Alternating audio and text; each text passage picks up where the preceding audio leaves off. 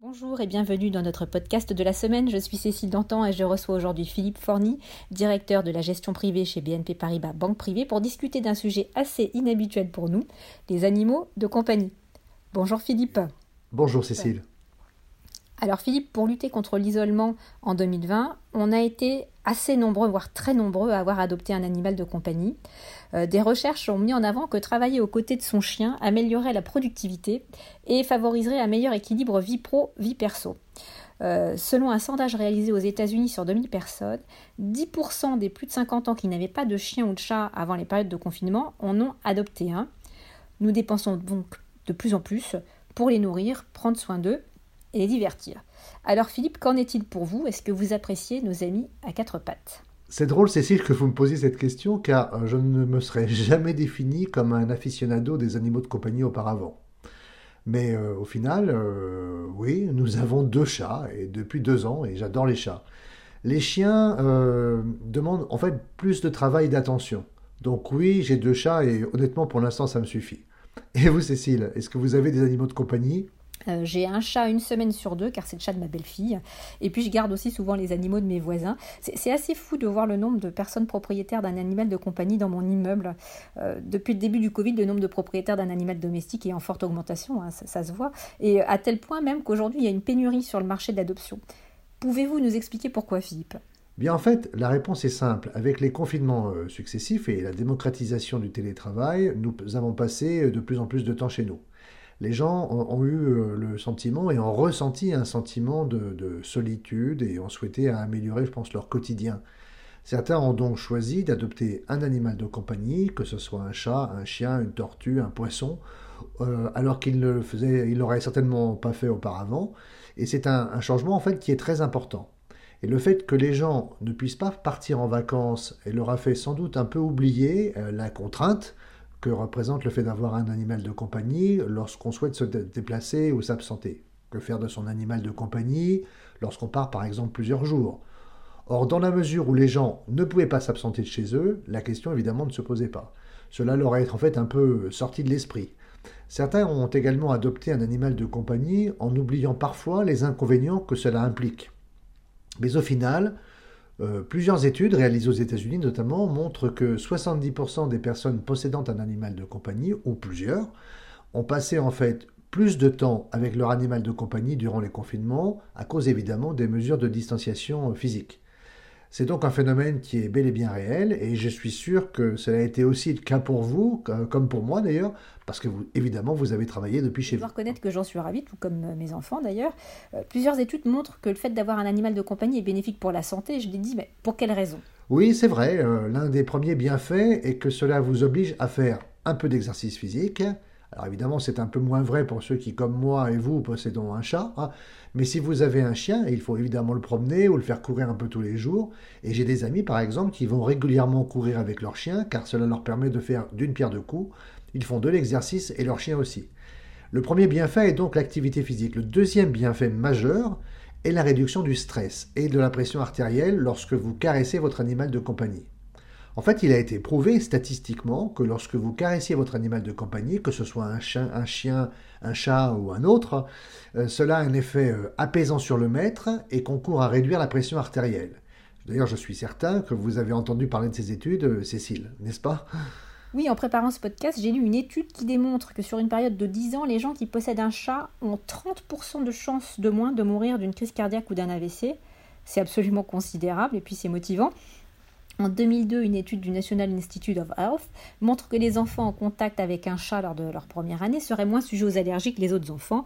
Mais la santé mentale bénéficie aussi, je crois, de proximité avec, euh, les animaux. Alors, à cause du télétravail, euh, les gens ont pu ressentir un sentiment d'isolement beaucoup plus fort. Euh, ils ne se sont pas rendus au bureau, ils n'ont pas vu leurs collègues, ils n'ont pas eu de vie sociale, ils n'ont pas pu voir leurs amis, hein, en tout cas autant qu'ils le faisaient précédemment. Les animaux de compagnie ont donc en fait comblé une sorte de vide social. Cela a aidé certaines personnes à éviter la dépression, et les bienfaits sur la santé mentale sont évidemment manifestes. La dépression est le fléau des pays développés à l'heure actuelle, dont l'incidence ne cesse de croître. Je pense donc que tout ce qui peut réduire l'indice de la dépression est bien évidemment salutaire. Dès lors, les animaux de compagnie sont salutaires. Cela étant dit, je ne sais pas ce qu'il en est de votre côté, mais mes chats me coûtent une fortune, que ce soit pour la nourriture, le toilettage, les jouets, le vétérinaire. Est-ce que vous aussi vous consacrez une part substantielle de votre budget à vos chats Cela reste raisonnable pour moi, heureusement, mais oui, évidemment, euh, il y a un budget mensuel et d'équipement à prendre en considération. D'après les chiffres à disposition, si la tendance actuelle, se poursuit, le secteur des animaux de compagnie sera l'un des plus rentables en 2031, notamment grâce à l'essor du commerce en ligne. Suite au confinement, les gens achètent hein, ce dont ils ont besoin sur Internet.